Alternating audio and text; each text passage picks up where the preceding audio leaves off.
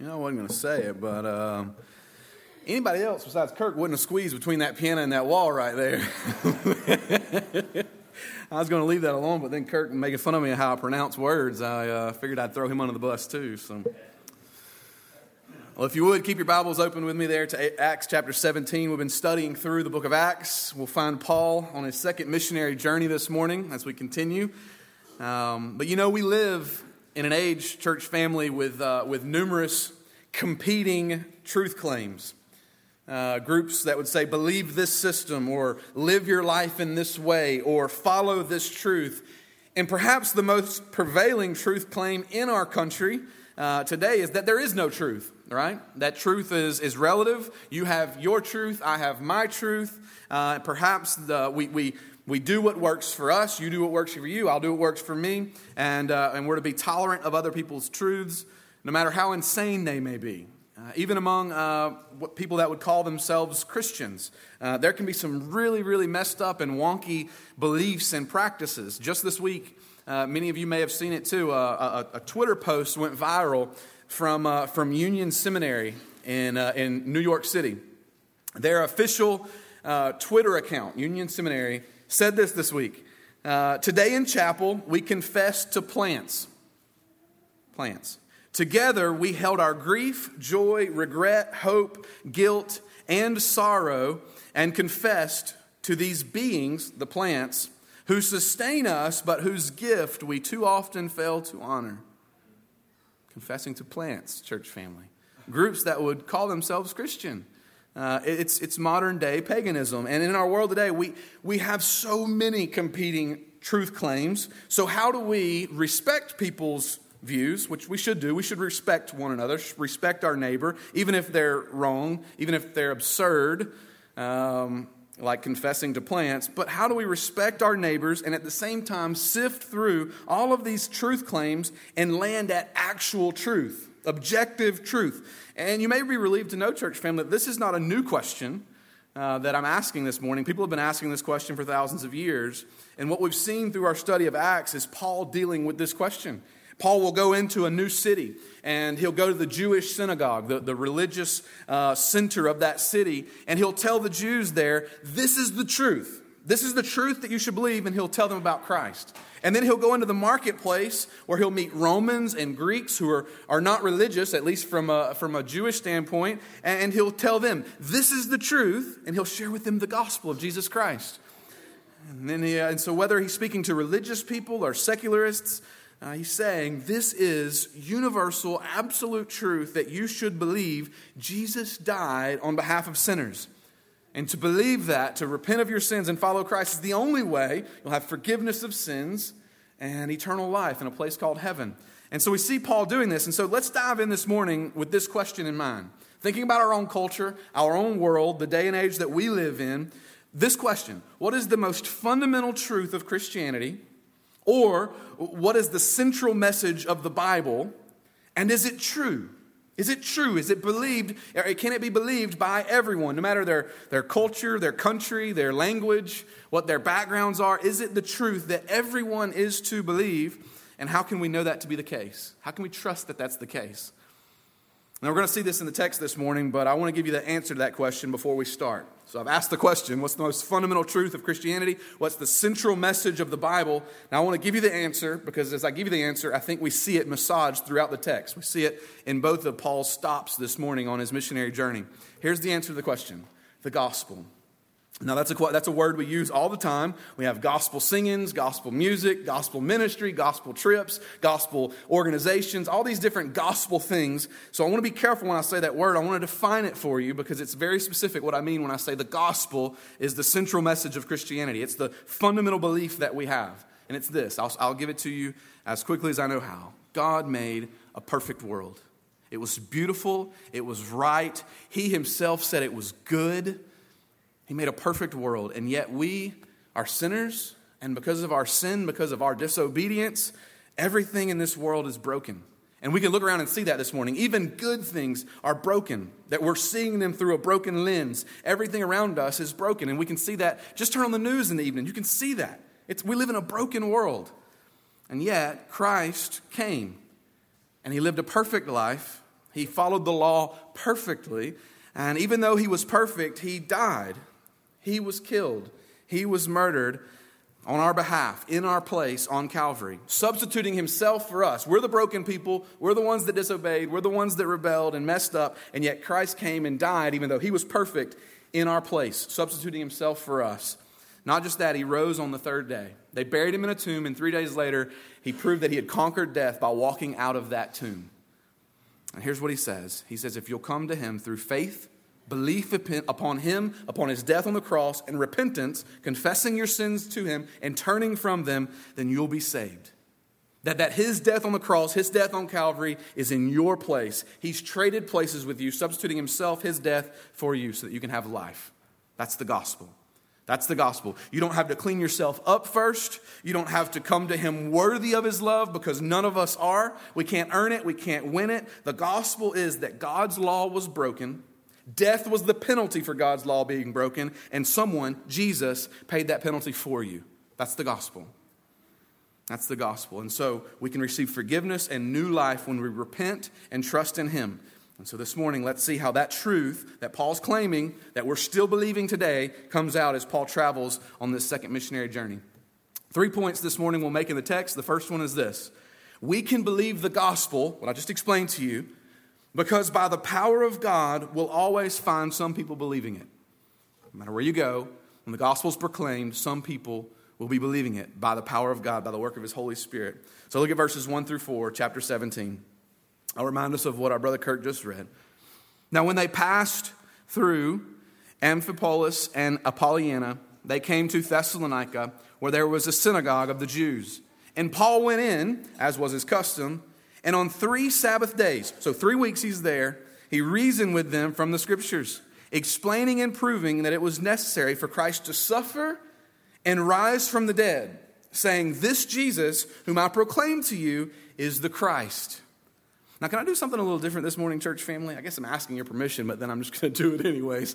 Uh, just something a little different for you this morning. Most of the time, either myself or Pastor Michael get up here and we read and explain, hopefully, uh, a text of Scripture to you because we believe, Michael and myself, that that is the way that God communicates with us through His Word as the Holy Spirit helps us to understand it, make application from it. But what we don't usually do is show you how we get there, the process what we, what we do behind our desk as we study texts of Scripture like this and, and desire to bring them to you on a Sunday morning. And so this morning, I want to maybe for just a couple seconds pull back the curtain for you, if you will, and show you how I got here because I think it's the easiest way to see what the text is clearly teaching us. Look at the four verses we just read. If you write in your Bibles, just fine if you do, fine if you don't, you can underline these words because they're important. If you have an iPhone Bible, you're going to be at a little bit of a disadvantage. But if you want to underline these six verbs, six verbs in these four verses, I'll point them out to you. Verse 2, he reasoned. Paul reasoned with them. Verse 3, he was explaining. Verse 3 again, he was proving. Verse 3, again, he was saying. Verse 3 again, he proclaimed. And verse 4, they were persuaded. Now, those verbs, those action words are important because whatever they're pointing to must be important in the text, especially if they're pointing to the same thing. If all six of those verbs are pointing us to the same thing, that's pretty important for us to see. And so let's ask what did he reason? He's explaining what? He's proving what? He's saying what? He's proclaiming what? And they were persuaded to believe what? And the answer to all six of those verbs is verse 3. Look at verse 3 with me. That it was necessary for Christ to suffer and rise from the dead and saying, This Jesus, who I proclaim to you, is the Christ. Here's what Paul's saying, friends. He's going into the most religious place in that city, the synagogue, and he's saying to the most religious people in that city, the Jews, You're a religious people. And I see that you've been waiting for the Messiah, and that's good. That's good that you saw the scriptures, you're expecting a Messiah. Well, this Messiah that you've been waiting for is not coming as a military general to overthrow the Romans, which is what you're expecting to some general to come in and, and overthrow those that are oppressing you. In fact, this Messiah, that's what Christ means in the text. And you see, when it says Christ, he's saying Messiah. This Messiah must, it's necessary, Paul says, it's necessary that he suffer and die, which is not what they were expecting, and rise again. And this Christ, this Messiah, has already done just that. and his name is Jesus. Here's what he's going to say. We're going to dive a bit deeper into how Paul is communicating this truth in just a second, but we can't, we can't start there. A lot of folks, when they read this text, they go into how Paul is communicating this truth. But wait, we must see what Paul is communicating first. He's telling them the most important truth in all of Christianity. No, in fact, he's telling the most important truth in the entire timeline of human history. He's telling them that Jesus Christ died on your behalf. He's proclaiming to them the gospel that death was the penalty for sin, and Jesus traded places with you. He, he died the death you and I should have died, and you're given the life that He lived. And it doesn't matter what faith, denomination, organization, what any other leader in any other cult or religion in the world teaches you, if this is true, it supersedes everything. Because God Himself traded places with you and died your death.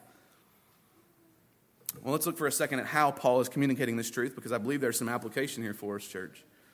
Paul's public ministry was sort of three pronged here in the text in Thessalonica. First, it says he reasoned with them from the scriptures. The idea here is that he dialogued with them, that there was an exchange of, of question and answer. He's proposing a question, and he would take them to the Jewish scriptures and say, hey, uh, and, and, by the way, those Jewish scriptures that Paul was taking them to is the very same scriptures that are in your Old Testament in your lap right now. It's not a new Bible, it's not a different Bible. Those are the scriptures that he was proclaiming to them. And he would take them to the, to the Old Testament, he would say, hey, look at this passage. Who is this about? And then he would follow up with the answer. See, this is Christ. The prophets were telling about Jesus, and here's how Jesus fulfilled this. So he was, uh, he was reasoning with them. The second thing, verse 3, says that he was explaining to them. Now, in the Greek, this word literally means opening. He was opening to them. It's a strong word that Luke uses here. And remember, Luke is the writer of Acts, but Luke also wrote the book of Luke. And Luke uses this word back in Luke chapter 2 Verse 23, this word that we see in our text this morning as explaining, he uses it in Luke chapter 2, verse 20, 23 for the opening of a woman's womb. And so, what he's, it's a very vivid picture that, that Luke has given us here. What he's saying is he's explaining in a way that he's opening up to you. He's communicating clearly and carefully as he can. He's connecting the dots for them between what they would know as religious people in their Old Testament and Jesus, who fulfilled all of those things in the Old Testament You see what he's doing here. He's, there's a question and answer going on, and he's provoking thought, and then he's explaining to them as carefully as he can the answers to those questions. And then the third thing that we see in verse 3 says that he was proving to them. The idea here is that he's giving them evidence. He's sort of like a courtroom scene, like you would see on a, on a drama or a court, court drama, where he's taking evidence, and for him, from the scriptures, and he's holding up that evidence and he's saying, Hey, jury, those of you listening, think about this. Now, think about how Christ fulfills this. The prophet Joel, the prophet Isaiah said this about the Christ. And here's what Jesus did. Do you see that connection? He's giving them evidence, and then he's showing them how Jesus fulfills that prediction. why is this important for us, church family? Why would we spend any time thinking about how Paul is communicating the gospel to these people here in Thessalonica? Well, because in all three ways, whether he was uh, reasoning, whether he was explaining, or whether he was proving, the, the message is the same Christ must suffer, die, and rise again. Because we're sinners in need of a Savior. And so here's the church, here's the takeaway, church family. Whether the gospel is dialogued, opened, proved, reasoned, it's always going to stand on its own because it is true. And then it's truly the power of God. And if it is truly the power of God, then people will come to hear it and believe. That's what we see in our text in the first four verses here in, in Thessalonica. Look at verse 4. We, we see that result from Paul's ministry there. Verse 4. And some of them, some of them were persuaded and joined Paul and Silas, as did a great many of the devout Greeks and not a few of the leading women. Some of them. That would be some of those in the Jewish synagogue listening as Paul and Silas taught there in the, in the synagogues, as did a great number of, of Greeks, the text says. So it doesn't matter if you're Jewish or Greek, religious or, or secular, uh, man or woman, the message of Jesus has power to save, and we can expect that it will. When the gospel is proclaimed, some will believe. Some application for us here, church family. As we think about living our lives, the Christian walk out in our workplaces, in our homes, in our neighborhoods, here's a few takeaways we can think through as we, as we hear this text. When you share your testimony, when you share your story of what Jesus has done for you, make sure, as Paul did, that Jesus is the center of that story. Now, now, think about this. Notice all of the ways that, that Paul has shared, and the takeaway from each one of those methods of sharing the gospel is that Jesus is the center. Oftentimes, we, we, we, we share a lot about our lives, and a lot of times we, we share maybe about the suffering that we're going through or, or the way that God has saved us, the past, right? The wickedness and sin that we used to live in, and how God rescued us from that. And those are good things. Do share that. That's fine. That's, people need to hear that. But let's make sure that the thing that people remember when we walk away from them and we've shared part of our lives with them is that Jesus is the hero of the story. That they don't walk away going, "Ooh, that dude was a rough cat back in the day. Or, man, that dude's been through it. Seems like the devil's thrown everything in, in the kitchen sink at that guy. Which may be true, but make sure that they remember that Christ is the one who's redeemed you. The gospel should be clear when they walk away. And so, so Paul could have talked about, think about all Paul could have talked about here. He could have talked about his reputation as being a leading Jew, that he had more education than probably anybody in that synagogue, that he was an elite when it came to rabbis. He was the trained guy in the room. Could have talked about that, would have been true. He could have talked about being, being shipwrecked or imprisoned or beaten with rods, and all of those, th- those things would have been true, and maybe even made an impact on those folks. Maybe brought out some emotional response from them. But he passes over those things, at least in our account here in the text, so that he could make sure that Jesus was the center of the story, that the gospel was the thing being elevated. We should do the same.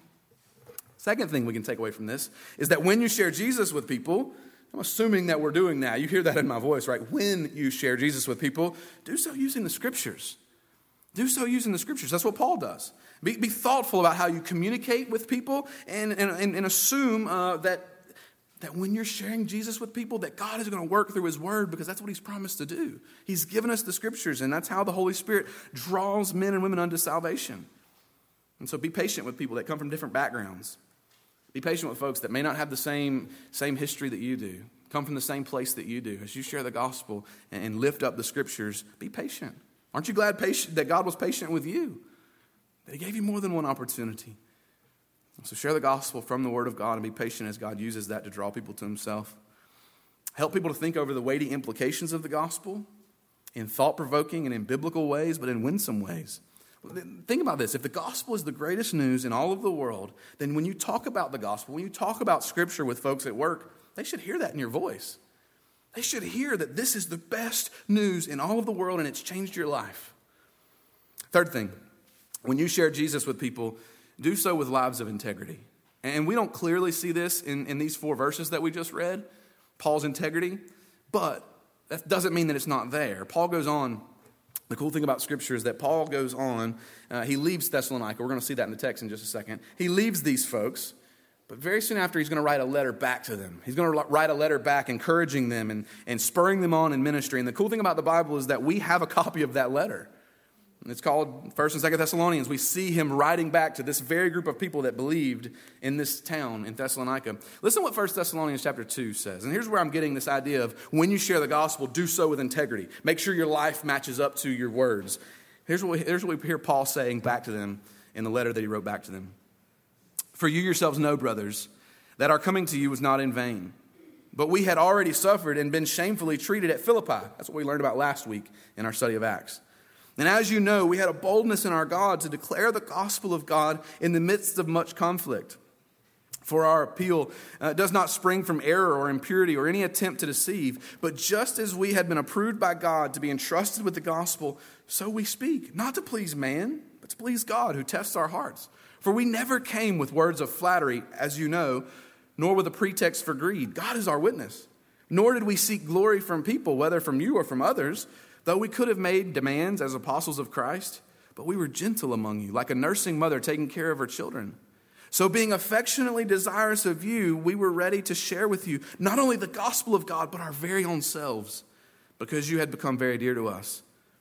For you remember, brothers, our labor and toil. We worked night and day that we might not be a burden to any of you while we proclaim the gospel of God.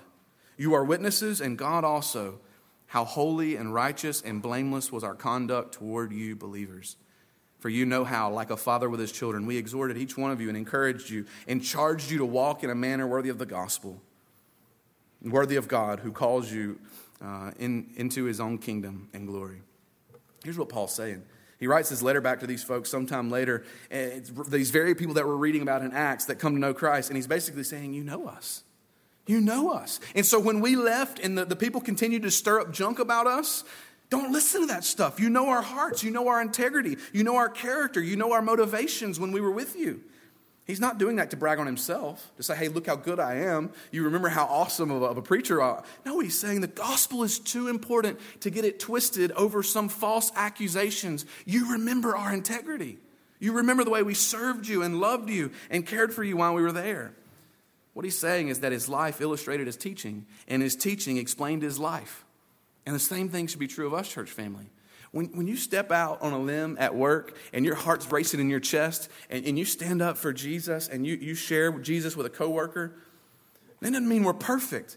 But that coworker should go, you know, his life matches up with what he's saying. Eh, the way he lives, it, it seems to be that he believes this and it's changed his life. Right?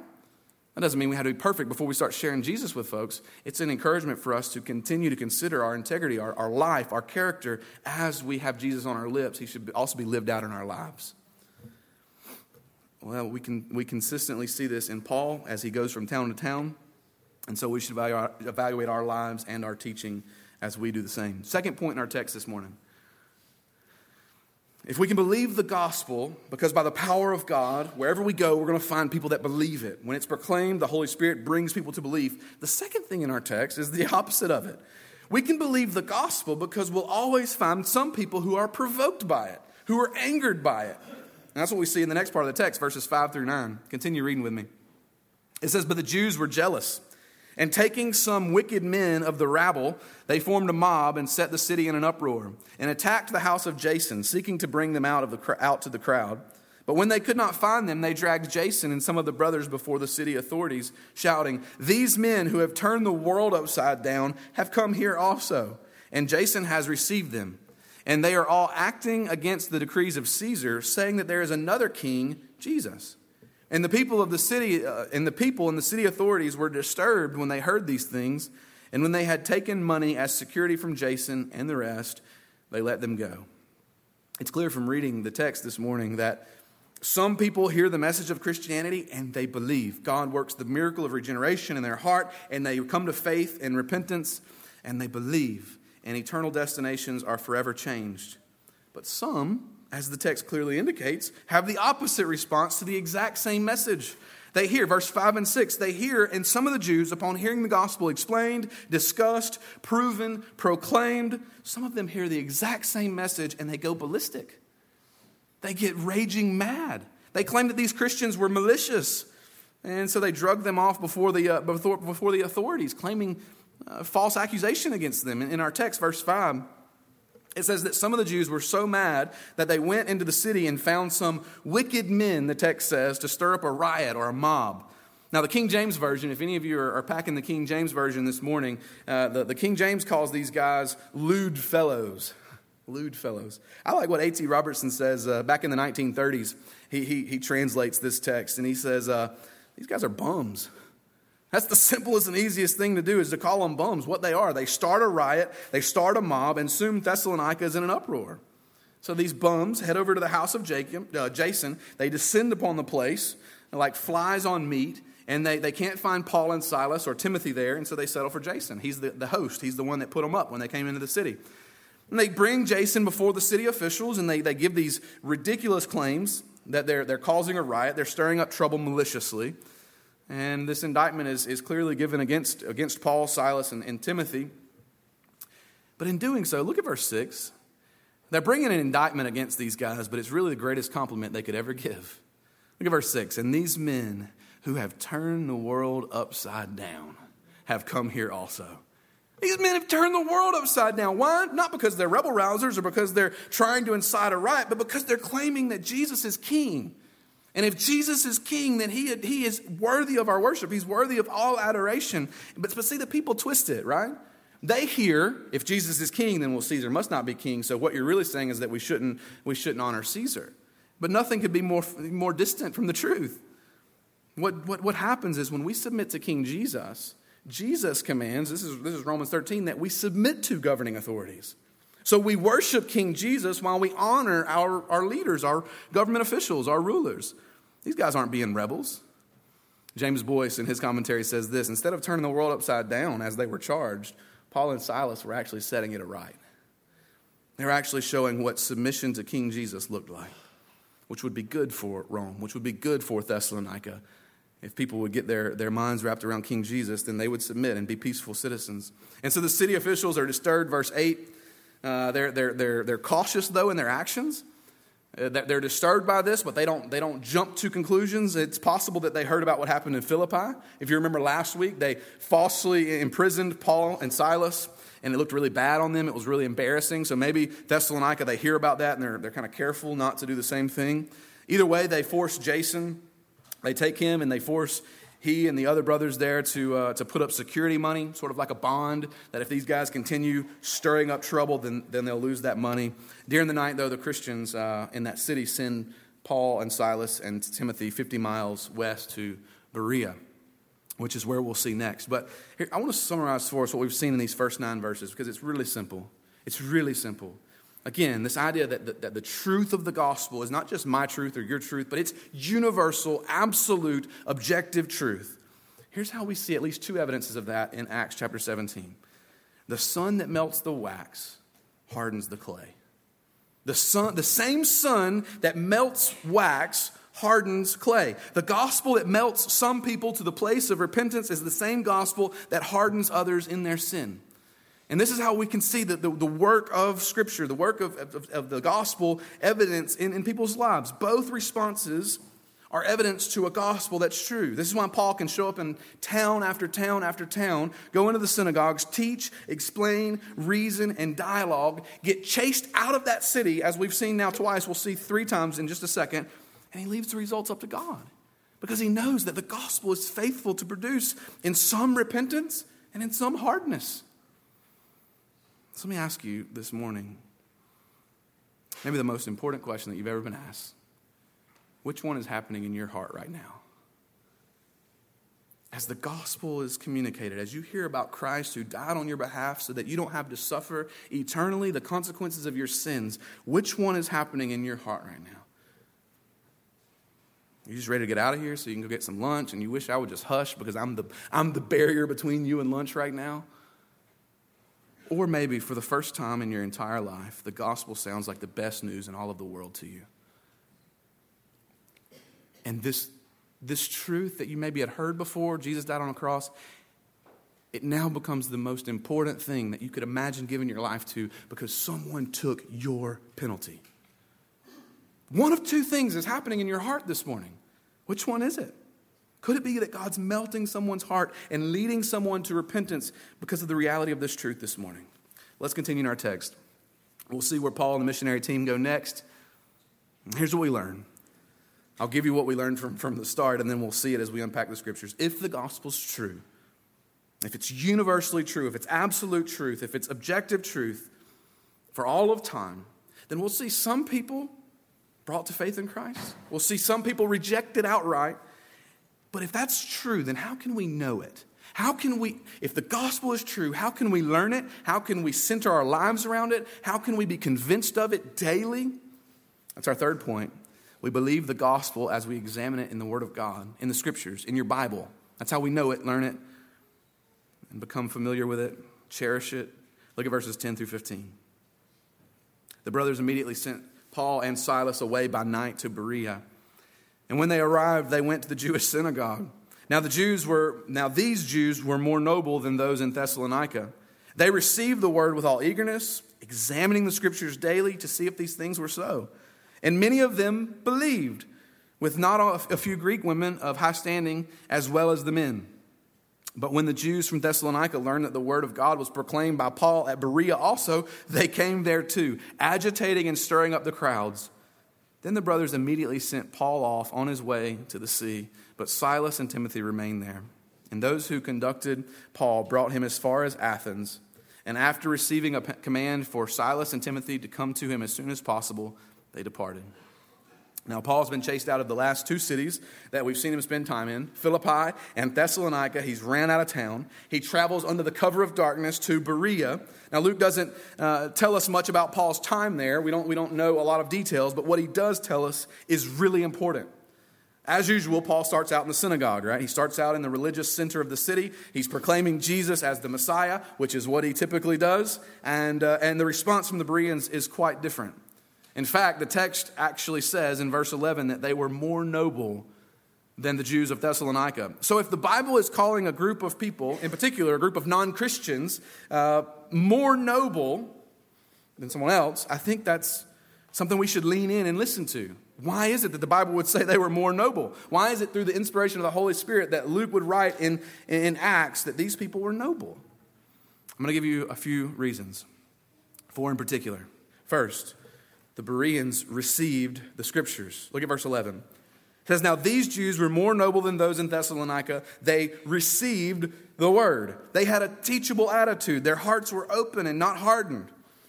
Man, how I wish our culture, our world, the United States could hear and realize this truth. Like there's a deeply planted misunderstanding in our society that the Bible is just an, an old, outdated, irrelevant book that has no meaning for today's culture, that it's kind of archaic sort of like we would, we would view like uh, William Shakespeare or, or Greek mythology. And it's just a bunch, of, of, fantasy stories that if you listen to them, maybe they, should, they could teach you something about how to live and treat your neighbor, some kind of morality. But friend, that could not be more wrong.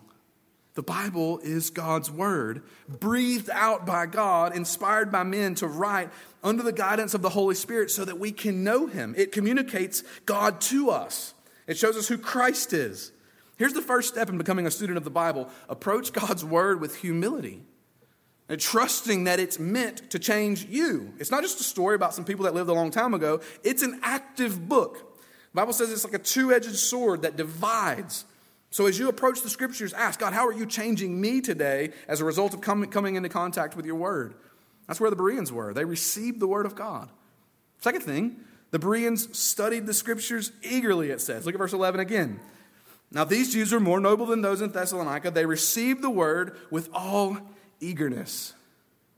Not only did the Bereans have the, the starting place of, of belief or listening to the Word of God, they were serious about learning it. They did it with eagerness. They had an eagerness to know what God had said in His Word. Peter would say something similar in 1 Peter chapter 2. 1 Peter chapter 2, verses 2 and 3, Peter says this like newborn infants, he holds up this image of a, of a, of a baby.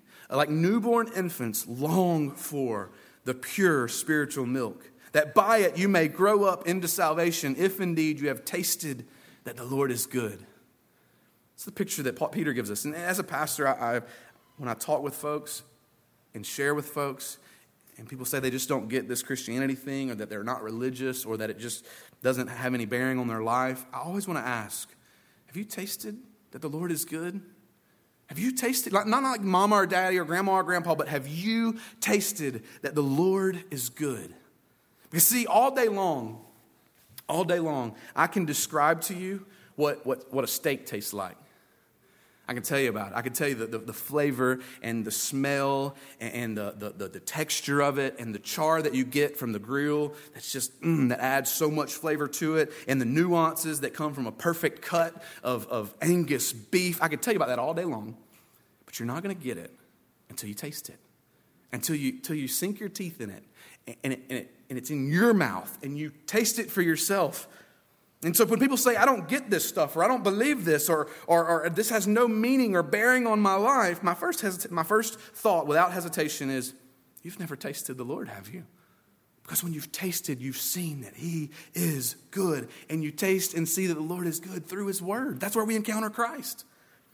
And so if we have preconceived ideas about what you know, other people have told us, or based upon what we see in the media, or based upon what grandma or grandpa did, we've not tasted for ourselves. Taste and see that Christ is good. They studied the scriptures eagerly in Berea, and this is where they see Christ. He reveals himself through his word. It should cause us to run to his word with eagerness. Third thing, the Bereans studied the scriptures carefully. Look at verse 11 again. All of this coming from verse 11. Now, the Jews were more noble than those in Thessalonica. They received the word with all eagerness, examining the scriptures. Luke's noting for us that the Bereans were, were exercising spiritual discernment, right? They're not just listening to Paul preach and taking his word for it. They went home and they did their homework. They're not gullible people. They're not just hook, line, and sinkering everything that this new preacher in town has to say. They're hearing what he says, they're going home and taking their Bibles and they're examining it. Is what this guy's saying about the Messiah, is it possible that it's true? It's easy to have a great teacher come along, someone who's really engaging, fun to listen to, someone who's charismatic, maybe a great storyteller, maybe somebody who's a great salesman, and you lean in and, and, and you, you take what they say because of the personality of the person or because it's just interesting to you. Not these Bereans. They examined what was being said and held it up against the litmus test of Scripture. If this doesn't align with Scripture, we're not going to believe it. That's where they were at. Now, keeping with the image of Scripture as food, think about a mama bird for a second. Think about a mama bird with, with her, her little babies in the nest, and mama flies off looking for food, and she finds something that she thinks would be suitable for the babies, and she flies back to them in the nest. She doesn't just lay that food before them, does she? Uh, she chews it up. Some birds even digest it and regurgitate it before giving it to them at the, at the risk of, of being really awkward and even really gross. When it comes to uh, Scripture, you need to do some hunting for yourself. You don't need to rely on me or any other preacher for pre digested food. Man, come here and, and, worship the Lord with the people of God. It's good for us, it's right for us to do that. But then go home and look at the scriptures for yourself. Examine it to be true. Mine the riches of God's word for truth and for life. The, the hills of scripture are full of nuggets of treasure. Go and find them for yourself. We can't afford not to examine scripture for ourselves in the day and age we live in because we're hearing all sorts of stuff about scripture. Fourth thing, and the last one that we see about the Bereans here, is that they studied the scriptures daily. It says, Now these Jews were more noble than those in Thessalonica. They received the word with all eagerness, examining the scriptures daily to see if these things were so. Listen, church, they didn't just look at their Bibles for 45 minutes while they were gathered with their church family on Sundays. I think we can be guilty of that if we're honest. Some of ours sit on the nightstand until we head to church on Sunday. This was not the case for them. They had a daily practice of examining the word, seeing if it's true. And when Paul's claiming what he's claiming, they realized these things have eternal ramifications, and so they spent time daily seeing if they were true. We should do the same, friend. If we believe that, that, that there is an afterlife, there's something coming after this life, when we breathe our last here and our heart stops beating on this earth and there's something that's coming later, we should do everything we can to consider and see what that is. It would be foolish not to. That's what these folks were doing daily. Friends, there are treasures that await you as you approach the Word of God. And here's the thing I can promise, I'll make you a promise that the, the 30 minutes or so of sleep that you give up to wake up early and meet Christ in His Word, you'll never regret. Oh, it's worth it to spend time with our King. And we can say that Christ is our supreme delight. We can say that with our mouths all we want until we're blue in the face, that He's our ultimate satisfaction, that He's our joy. But how would our time spent with Him reflect that? I'm not trying to guilt trip anybody. This is me. I'm pointing a finger at me this morning, church family. How much time do we savor in the Word of God? Meeting our King there. That's how we commune with Him, that's how we fellowship with Him. Well, we see the results of this gospel encounter in Berea. In our final verses this morning, it says that many Bereans believed. Just like we saw in Thessalonica, many Jews, also many Greeks, believed. They believed, they believed the truth of the gospel. They came to faith in Christ. But the text also tells us that many uh, women, it's careful to show us that twice in our text, that many women also believed. I think the scriptures are making clear for us this morning that this church in Berea was formed, and it didn't matter whether you were Greek or Jew or man or woman or rich or poor or slave, any of those factors or considerations, when the gospel's preached, people believe. It's also encouragement to us, church family, that everyone that comes through those doors is not going to believe, but some will. We can expect that some will repent and trust Christ when they hear the gospel. There's another thing we learn about this occasion in Berea, and that's that conflict arose again. The Jews from Thessalonica, that's where Paul just left in our text earlier in chapter 17, those same guys traveled to Berea, stirring up yet again another mob against Paul and Silas. They just won't leave well enough alone. And this isn't the first time that Paul has faced persecution, and it won't be the last time that uh, Paul faces persecution for preaching Jesus. And apparently, it was Paul that was the center of the attack because he leaves, he goes to Athens, and Silas and Timothy are allowed to stay there, strengthen the churches, encourage this newly founded church until Paul says, uh, says Come on to Athens with me. Listen, church family, what we see in both of these accounts, in Thessalonica and here in Berea, is that the Word of God is central. That's what Paul was preaching. Every time he shows up, he's proclaiming the gospel through the scriptures. Paul and the missionary team would turn the world upside down by turning the word of God loose. That's how they did it. That was their method because that was the truth. That was the authority. That was what they based their lives on. This King Jesus, who is revealed to us in scriptures. And so there's an encouragement for us, church family, to keep on teaching and learning and leaning on and hearing about Christ from the scriptures. That's how we know him. That's where we find absolute universal truth. This morning, as we close, I'll share a, a story with you from uh, Kent Hughes. He recounts this story in his commentary of sitting at a, at a nice restaurant one day, fancy restaurant. The waitress comes in and, over to his table, and he politely asks her, have you, have you made the wonderful discovery of knowing Christ as your Lord and Savior? And she says no, and began to make excuses for why she had not. She says uh, she couldn't get to church because she works on Sundays. And she says she would feel more comfortable if she had a Bible in her own Romanian language, and so on and so forth. She began making these excuses. And since there were not many people in the restaurant on that day, he reached uh, for a copy of a tract, gospel tract, that just explained the gospel to this young lady. And he realized, though, when he reached for it, that he, he didn't have any on him that day. And so instead, he took a napkin off of the table and he, he, he took a, a, pen and he began to write out the gospel in a way that would be clear, clearly communicated to this, to this young lady, explained the gospel to her on this napkin and gave it to her, and went on about her day, and he went on about his day. And a, little, a few days later, he dropped back into that same exact restaurant and gave her a copy of the Bible in Romanian. She said was uh, one thing that she needed, so he wanted to give her that. He went on about his day again, and he came back a, a third time to the same restaurant sometime later.